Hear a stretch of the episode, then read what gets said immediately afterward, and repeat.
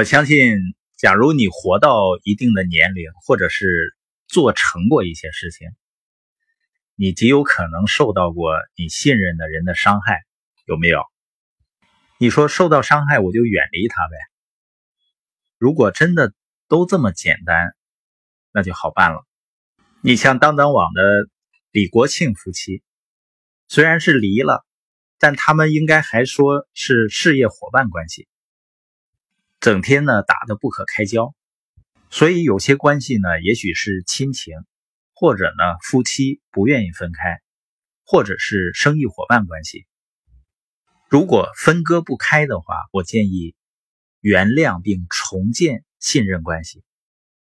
我非常喜欢一位智者的话，他说啊，在生命的长河中，我学会的最重要的一课是，让一个人可信的唯一途径是信赖他。让一个人不可信的好办法是不信任他，并表达出你的不信任。当然呢，信任是一种冒险，但这值得你去做，因为没有信任，还要连接，你们都会很难受。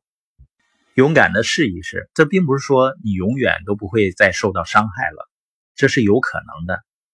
但是我敢说，如果你不去尝试信任他人，你永远也享受不到人际交往带来的巨大快乐。